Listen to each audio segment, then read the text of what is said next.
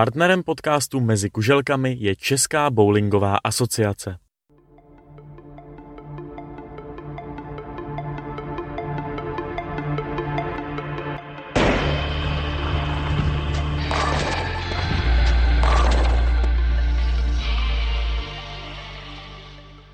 Příjemný dobrý den všem posluchačům podcastu Mezi kuželkami. Zdravíme vás tentokrát s mírným spožděním, ale je to proto, že jsme pro vás nachystali zajímavý speciál.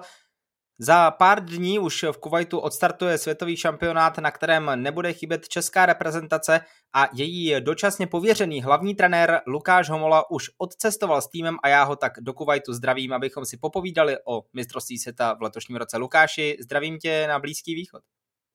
Dobrý den, ahoj. Na začátek eh, celá ta nominace probíhala velmi zajímavě, protože eh, Adam Vondráček, eh, skončila mu smlouva, nemohl být ještě, nebo ještě není vybrán nový trenér, ty si byl pověřen s Tomášem Libichem vedením toho týmu. Ten byl navíc zvolen ze šesti nejlepších hráčů z sportovního žebříčku v momentě, kdy se vybíralo, jak náročné bylo nějakým způsobem poznat ten tým, i přesto, že s těmi hráči často hraješ a věnuješ se jim, respektive potkáváš je na turnajích, tak bylo to těžké, nebo jsi eh, jednoduše řekl, jo, ty kluky znám a nějak se s nimi bude dobře pracovat? Je to minimální situace nestandardní, každopádně i to kritérium, které bylo zvoleno, tak si myslím, že v této situaci eh, bylo správné. Eh, co se týká toho výběru samotného, jsou to hráči, kteří prokazují svůj výkonnost na každém turnaji Eh, celý rok, takže určitě to nejsou hráči, kteří by byli nějaký Bčkový nebo se kterými se nepočítá. Eh, podle mě tu nominaci šlo krásně převzít a s ní dál pracovat, abychom mohli potom na šampionátu předvést velké výsledky. Možná stojí za to zmínit, kdo všechno v té aktuální šestici je. Je tam samozřejmě Lukáš Línek, Jaroslav Lorenc, Jan Macek, Zdeněk Minář, Ondřej Prekop a Ondřej Trojek. Pro Ondřeje Trojka to bude velká premiéra. On eh, ještě nikdy nepůsobil v žádné reprezentaci a najednou jede přímo na mistrovství světa. Jak vnímáš eh, jeho náladu před tím šampionátem, protože určitě to musí být eh, velký tlak, když poprvé jedeš hned na dospělý světový šampionát. Je to tak, jak jsem říkal, situace je to nestandardní, každopádně ten sportovní žebříček tak o něčem vypovídá. Ondra Trojek tak hraje pravidelně skvěle na prestižích, hraje skvěle na extralize, hraje skvěle na turnajích i v zahraničí. Eh, teď jenom jsme svědky i výsledky, eh, například teď ve Francii, kde zahrál velice pěkně, zahrál tam třístovku, byť to může být pro něj těžší, tím, že to je první šampionát hnedka mezi dospělými a hnedka mistrovství světa. Každopádně podle mě se s tím dokáže popasovat. My v to doufáme taky. Samozřejmě velká pozornost bude věnována trojici Lukáš Jelínek, Jaroslav Lorenz, Jan Macek, protože tito tři hráči budou obhajovat bronzové medaile z před dvou let z Dubaje. Lukáš Jelínek to je hráč, kterému extrémně vyšla ta poslední příprava. Ve Francii získal svůj první titul na European Tour, je to první Čech po Marku Talpovi za 10 let, který dokázal European Tour vyhrát. Jsou podle tebe kluci natolik odhodlaní k tomu, že dokážou eh, nejenom obhájit ty bronzové medaile, ale je v tom eh, týmu ještě navíc? Já si myslím, že oproti tomu poslednímu šampionátu se kluci ještě o něco posunuli dál a hlavně je tam velká dravost a velký chtíč, takže podle mě určitě kluci dokážou i letos zabojovat. Zatím nevíme, jak budou trojice složené, to se samozřejmě odvíjí od toho, jak budou hráči na šampionátu hrát. Každopádně celý tým je dobře naladěn a myslím si, že je tam velká šance uspět co vůbec říkáš na ten Lukášův úspěch, protože na European Tour pravidelně hrají velká jména. Lukáš Línek, velká zajímavost k němu, on ve své kariéře na tom sportovním žebříčku naházel dvě třístovky a teď přijel do Francie a na jednom jediném turnaji tam nasypal rovnou tři. Došel si pro titul a také prémii 10 000 eur. Já nechci úplně být eh, jak to říct, no, trošku velkohubý, ale můžeme Lukáši Línka pasovat klidně do favorita na pozici mistra světa v jakékoliv soutěži? Já si myslím, že minimálně Lukáš může být pasován na jednoho z černých konů. Určitě o něm i hráči vědí. Samozřejmě jsou tady státy, jako je třeba Korea či Dánsko, jsou tady velcí hráči, takže určitě bych nechtěl říkat, že to je největší favorit na zisk zlaté medaile. Každopádně vůbec si tomu nedělal, kdyby to dokázal, protože jeho forma je obrovská, postupně se vyhrává čím dál tím víc a zároveň i stoupá ta kvalita eh, mentální primárně, protože když se podíváme na to, jak Lukáš prošel celým turnajem, bylo to eh, formátem start-cíl a co také musel dokázat v průběhu vyhrazováků, kdy musel dostrajkovat na třístovku, aby dorovnal na remízu a měl šanci vůbec na rolov. To je obrovský tlak na hráče a to, co Lukáš dokázal, tak je podle mě senzační, je to skvělý. A na druhou stranu, on je tak skvělý hráč, mě to vůbec nepřekvapuje. Ty jsi zmiňoval, že na mistrovství světa v Kuwaitu budou eh, velcí hráči, velké země jako Dánsko nebo Korea, ale také tam mnoho velkých zemí nebude. Odhlášku podali Spojené státy americké, podali Švédsko a Finsko. Já už jsem se na to ptal některých, ale jaký je tvůj názor? Nestráží to mírně kredibilitu toho turnaje jako takového? Já si myslím, že ne, protože sice se hodně mluví o tom, že spousta těch dobrých hráčů nebo těch dobrých zemí odřekla účast na mistrovství, ale pořád, když se podíváme na ty hráče nebo na ty státy, které se zúčastní, tak to není žádné b mistrovství. Možná tam chybí pár těch skvělých států, ale zase naopak těch uh, top, top států, tak je pořád celkem hodně. Uh, já bych řekl, že to bude mistrovství jako každé jiné a to se nikdo už nikdy ptát nebude, kdo tam byl účasten. My doufáme, že jediné, na co se bude ptát někdo po 20-30 letech, bude, jakou medaili jsme získali na světovém šampionátu v Kuwaitu. Kdybych prošel ještě dále v té nominaci, už jsme mluvili o třech důležitých článcích, tedy Lukášovi, Honzovi a Jarinovi. Samozřejmě jsem zmínil i Ondřu, Ondřeje Trojka a u Ondru ještě zůstaneme, protože s vámi pojede Ondra Prekop, aktuální mistr České republiky a hráč, který bude mít toho bowlingu více než dost. Dohrál ve Francii, teďka ho čeká mistrovství světa a potom ještě na konci října European Championship of Champions. Jaké je jeho aktuální naladění, protože ve Francii rovněž hrál velmi dobře, dokonce se i probojoval do final stepu 1 s průměrem přes 230 bodů. Může i on být tím důvodem, proč se nám třeba může podařit získat eh, medaily v týmech, protože si myslím, že konečně jede na to mistrovství tým, který skutečně má šest velmi vyrovnaných hráčů. On je další článek, který velmi pěkně zapadá do týmu. Je to mladý hráč, je to ambiciozní hráč a zároveň i s tím má docela už zkušenosti z těchto šampionátů. Eh, má zkušenost z posledního mistrovství Evropy, dospělých, jezdil na juniory, teď právě i má aktuální zkušenost z EBT, kde jsem dařil velmi dobře. Je to jeden z taky pilířů, který budeme spoléhat a myslím si, že může nám krásně pomoct právě k tomu, abychom mohli uspět. Posledním hráčem, který je v té šestici nominovaných, je Zdeněk Minář, který také si odbil debit na evropském šampionátu v letošním roce, stejně jako Ondra Prekop mezi dospělými. U něj je určitě dobré zmínit, že sice nehraje nějaká extrémně vysoká čísla, ale drží si nějaký standard kolem těch 210-215 bodů. Jak důležité je mít i takového hráče, který nemá třeba tak velké výkyvy, a když k němu přidají eh, ti další hráči jako Honza Macek nebo Jarin 270, eh, 260, eh, tak to může být. Tak jak důležité je mít v tomto případě Zdeňka Mináře jako vyrovnaného hráče v týmu? Já si myslím, že to je obrovsky důležité, protože Zdeněk je zrovna jeden z těch hráčů, který se i hodí do toho formátu typu Bakeru, protože i když se podíváme na to, jak hraje v České republice, jak hraje na prestižích, tak má velké procento strajků a je to hráč, který se může právě hodit v tomto formátu a znovu zapadá do celé filozofie toho týmu. Když eh, ještě zůstanu u toho mužského týmu jako celku, tak eh, všech 24 zemí, které jedou na světový šampionát, tak vyslalo mužský tým, ale jenom tuším nějakých 14 nebo 15 zemí se rozhodlo, že pošle také ženský tým. Česká republika ženský tým nevyslala.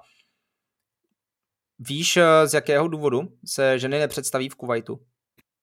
Eh, to by byla spíš otázka asi na někoho jiného. Eh, možná by to byla otázka eh, případně na Karla Opičku nebo na Jadu Lorence jako trenéra českého národního týmu Eh, žen. Každopádně teď asi, když porovnáme ty výsledky, které byly v minulosti dosaženy tím ženským týmem a tím mužským týmem, tak předpokládám, že to bylo z důvodu, že nedošlo vlastně k té eh, kvalifikaci, i když potom vlastně i z důvodu toho, že to mistrovství odříkali různé státy, tak se potom vlastně udělalo odevřené. Ale ten důvod si myslím, že bude v tom prvním, co jsem říkal. Ale jak říkám, není to úplně otázka na mě.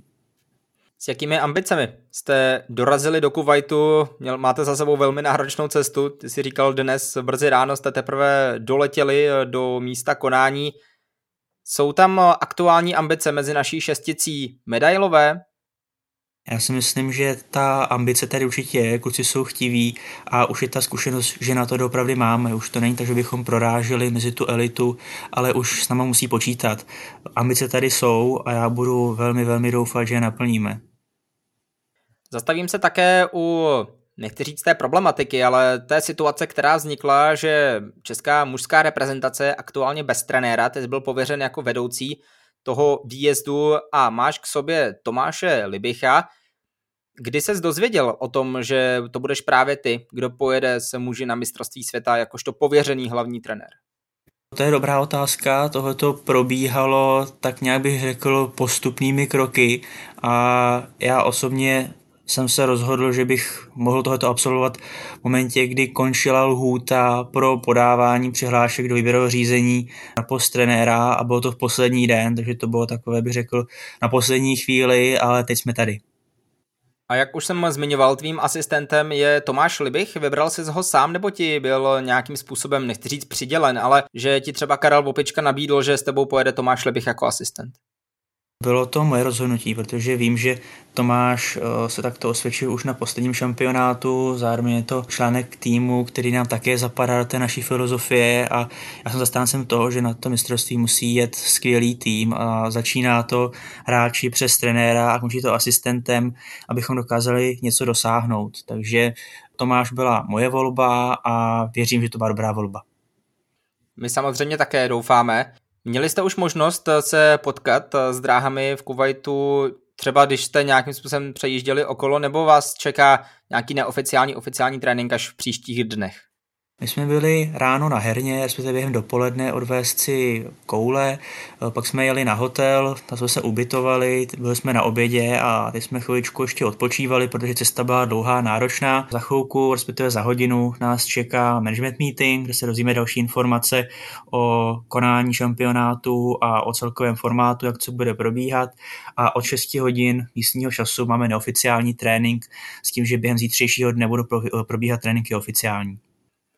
Zaregistroval si, nebo jestli si to udělal i ty sám, eh, sledoval si turnaj Kuwait International, který se odehrál v minulém týdnu, protože na něm bylo mnoho hráčů, Třeba velkou výhodu má Dan Thomas Larsen, který právě bude za Dánsko reprezentovat i na světovém šampionátu, takže poznal to místní centrum, nebo si nesledoval a až ten dnešní večer ukáže, jak se ty dráhy chovají a vlastně zítřek ten eh, bude ještě důležitější, protože při oficiálním tréninku si vyzkouší hráči všechny dráhy. Je to tak, sledovali jsme, my jsme to vlastně řešili i s klukama na kempu, který se konal vlastně ještě před konáním slavného šampionátu. Bavili jsme se o tom, zrovna Tomasa Lása jsme probírali, který už hrál i ty první rundy, viděli jsme výsledky, viděli jsme i nějaká videa, viděli jsme i videa na Instagramu, třeba od uh, Ponta, takže tam nějaké informace od tohohle máme a zároveň jsme i kontaktovali hráče, kteří v minulosti hráli právě tady v Kuwaitu, protože pro nás je to pro všechny tady poprvé, tak jsme chtěli mít nějaké zákulisní informace, abychom věděli, co se přesně připravit. Já tam doplním, ty jsi tady mluvil o videích od Ponta, tak eh, to je švédský hráč Pontus Anderson, který rovněž hrál a dokonce vyhrál i turnaj Kuwait International před Williamem Svensonem. Máme před sebou samozřejmě další velkou akci.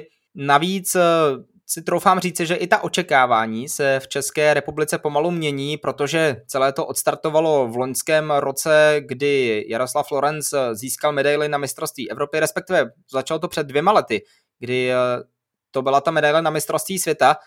Vnímáš třeba, že by i nějací tvoji přátelé z bowlingu už nechci říct, očekávali medaily, ale více tlačili na hráče tím způsobem, jako kluci přiveste medaily, protože už vědí, že to je reálná šance.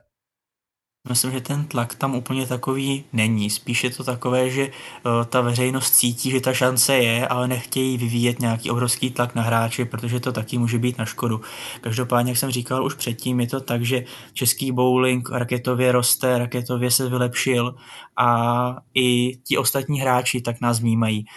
Takže z mé strany je tam určitě nějaké očekávání a není to tak, že by hráči byli pod obrovským tlakem, že pokud nepřivezou medaily, tak se jedná o neúspěch. Určitě i mezi dobí tak byly šampionáty, kde medaile se nakonec neudělala, ale je to vždy v té konkurenci obtížné. Nicméně, jak jsem říkal, udělám všechno pro to, abychom nějakou medaili přivezli a aby třeba byla i ta nejcennější. Jednu takovou už má na svém kontě Lukáš Jelínek z kategorie do 21 let, kdy v loňském roce vybojoval společně s Danielem Seidlem, Matějem Vojkovským a právě Tomášem Libichem tu zlatou medaili v soutěži týmu. Pomáhá nějak i ten fakt, že Lukáš a Tomáš jsou mistry světa, byť z kategorie do 21 let, že celý ten tým má ještě o to větší motivaci navázat na tento úspěch i v té dospělé kategorii? Já si myslím, že určitě. Eh, hlavně i ty výsledky nebo ty medaile byly i v těch dospělých kategoriích. Je to tak, že aktuálně těch hráčů, kteří jsou skvělí, máme hodně a je i super, že získá medaile z těch kategorií juniorských nebo kadeckých, což znamená, že se nemusíme bát o budoucnost našeho sportu. Ale je to vždy výhodou, když víme, že tam nějaká ta medaile byla a tady jsou hráči, kteří ty úspěchy za sebou mají. Takže určitě je to velká výhoda. Znovu připomínám, že my doufáme, že to dopadne dobře. Ty jsi zmiňoval, že se bude hrát systémem Baker, tedy že se hráči budou střídat po jednom jediném frameu. Bylo to hlavní téma toho před eh, mistrovského kempu, které, který se odehrál v Praze? Bylo to jedno z témat. My, když jsme měli kemp, tak jsme hráli i soutěže Bakerem, bylo to i tak, že jsme hráli týmy Bakerem to vlastně skončilo i téměř třístovkou, jeden z těch našich cviků, kdy hráči hráli na jednom z modelů, který jsme říkali, že by se mohl blížit svým, svou podobou tomu, co bude na srdcí světa a končilo to až desátým frameu, kdy Lukáš se nepodařil dostat na třístovku, což si potom teda vynahradil teď na posledním turnaji. Každopádně mnohem větší téma pro nás bylo spíš to, že je trochu nezvykem, no poprvé, co si pamatuju, tak na šampionát jedou čtyři leváci ze šesti, což může být pro ně nezvykem, protože většinou bývají v nějaké menšině, což může působit problémy především potom v týmech nebo trojicích. Jak jste připravovali hráče na potenciální mazací modely, to je jedna otázka. Druhá otázka, nejsem si úplně jistý, platí také nějaký limit na počet koulí na světovém šampionátu na jednoho hráče? Je to tak, že vlastně ty podrobnosti, které k tomu dostaneme, tak nám budou všichni teďka prezentovat na management meetingu. Co já jsem koukal uh, do toho bulletinu, ten byl poměrně takový stručný, takže já bych určitě počkal na to, co nám přesně řeknou teď na management meetingu. Problém je i v tom, že ten formát se malinko mění pod rukama. Ten formát je malinko odlišný od těch standardních mistrovství, jsme zvyklí například na Evropě. Je to o tom, že například jednotlivci, jednotlivci se hrají systému skupin a podskupin a hraje se v podstatě round robin a tím, jak se různé státy odhlašují nebo naopak mění počty hráčů, tak se trošku mění ta struktura. Takže asi bych počkal na finální formát a finální pravidla, která budou dána na aktuálním na aktuálním management meetingu. A jak je to tedy s tím počtem koulí? Protože samozřejmě hráči si asi musí vybrat, než eh, odletí. Není to jako třeba v PBA, kde si navrtávali koule až přímo na místě. Tak to určitě není. My tady máme všichni vlastně sebou nějaký arzenál, který i zaregistrujeme. Takže pro nás eh, tohleto téma teď aktuální úplně není. Pomáhali jste třeba hráčům s výběrem toho arsenálu, nebo už spoleháte na to, že jsou natolik zkušení, že vědí, že mazací model bude zhruba této délky, tak si vezmou nějakých uh, asi pět koulí plus jednu dohozku, tak aby byli připraveni na co nejpestřejší variantu. Bylo to tak, že jsme na kempu si řekli, co očekáváme od toho arzenálu, aby to dávalo smysl, aby ten arzenál byl vyvážený i s ohledem na to, jak si myslíme, že to bude aktuálně fungovat na šampionátu. Přesně jak jsme říkali, procházeli jsme jednak teda videa, jednak jsme se i bavili s hráči, kteří tady v Kuwaitu už hráli a podle toho jsme skládali ten arzenál, takže to bylo o nějaké konzultaci, o nějakém dialogu. Ještě než se posunu na úplný závěr, probrali jsme naši nominaci, probrali jsme tvou osobní, no, tvůj osobní vztah k tomu týmu, jak ses k němu dostal jako takovému. Jak vnímáš eh, nebezpečnost ostatních reprezentací? Bude potřeba se zaměřovat hlavně na ty zmiňované Korejce a Dány, nebo i přesto, že to mistrovství je otevřené, tak je stále potřeba si dát pozor i na ty malé státy, jako je třeba Makau nebo Hongkong. Součástí, nebo které oficiálně se mají být součástí Číny, ale v tuto chvilku reprezentují sami sebe. Takže ještě v rychlosti znovu přeformuluji tu otázku jako takovou. Je potřeba si dát pozor úplně na všechny, nebo jsou tam i outsidři, kteří třeba nemusí působit takové problémy? Já si myslím, že tady budou i státy, které například uh, nemají takovou blingovou historii a budou považovány za nějaké outsidery, ale to je, myslím, podle mě základem našeho sportu, abychom žádného soupeře nepodcenili. Asi největší pozornost bude věnována uh, těm státům, co jsem říkal, primárně i azijské státy, tak mají obrovskou kvalitu, je potřeba se to dát pozor, ale může se stát, že vyplave kdokoliv, koho nemusíme ani znát a zahraje výborně. Takže určitě nepodceňovat nikoho, ale každopádně si myslím, že asi největší pozornost bude aktuálně upřená na Koreu. Takže očekáváš finále týmu Korea Česká republika? To by bylo samozřejmě perfektní. No perfektní, doufáme, že bude i mnoho her v podání české reprezentace. Na úplný závěr, co by si při takto krátkém pojedání vzkázal fanouškům nejenom podcastu mezi kuželkami, ale obecně českého bowlingu před světovým šampionátem z pozice hlavního trenéra mužské reprezentace? Já bych vzkázal všem fanouškům, ať drží palce, ať nás sledují, poslali klukům eh, vzkazy na podporu a že my uděláme všechno pro to, abychom uspěli, abychom je nesklamali a abychom mohli na českých turnajích pak přivést ukázat nějaké medaile, z toho šampionátu a abychom zahráli tím pádem co nejlépe, jak umíme. Lukáši, moc krát ti děkuji, že i přes náročný let a antidopingovou kontrolu, kterou jste museli absolvovat, si se na mě našel, tak to přímo z dějiště mistrovství světa tady z Kuwaitu na chvilku čas. Já děkuji za pozvání a budu se těšit zase někdy na slyšenou. Samozřejmě doufáme, že na konci měsíce bude si s kým povídat, případně s medailisty. Doufejme, že něco takového klapne.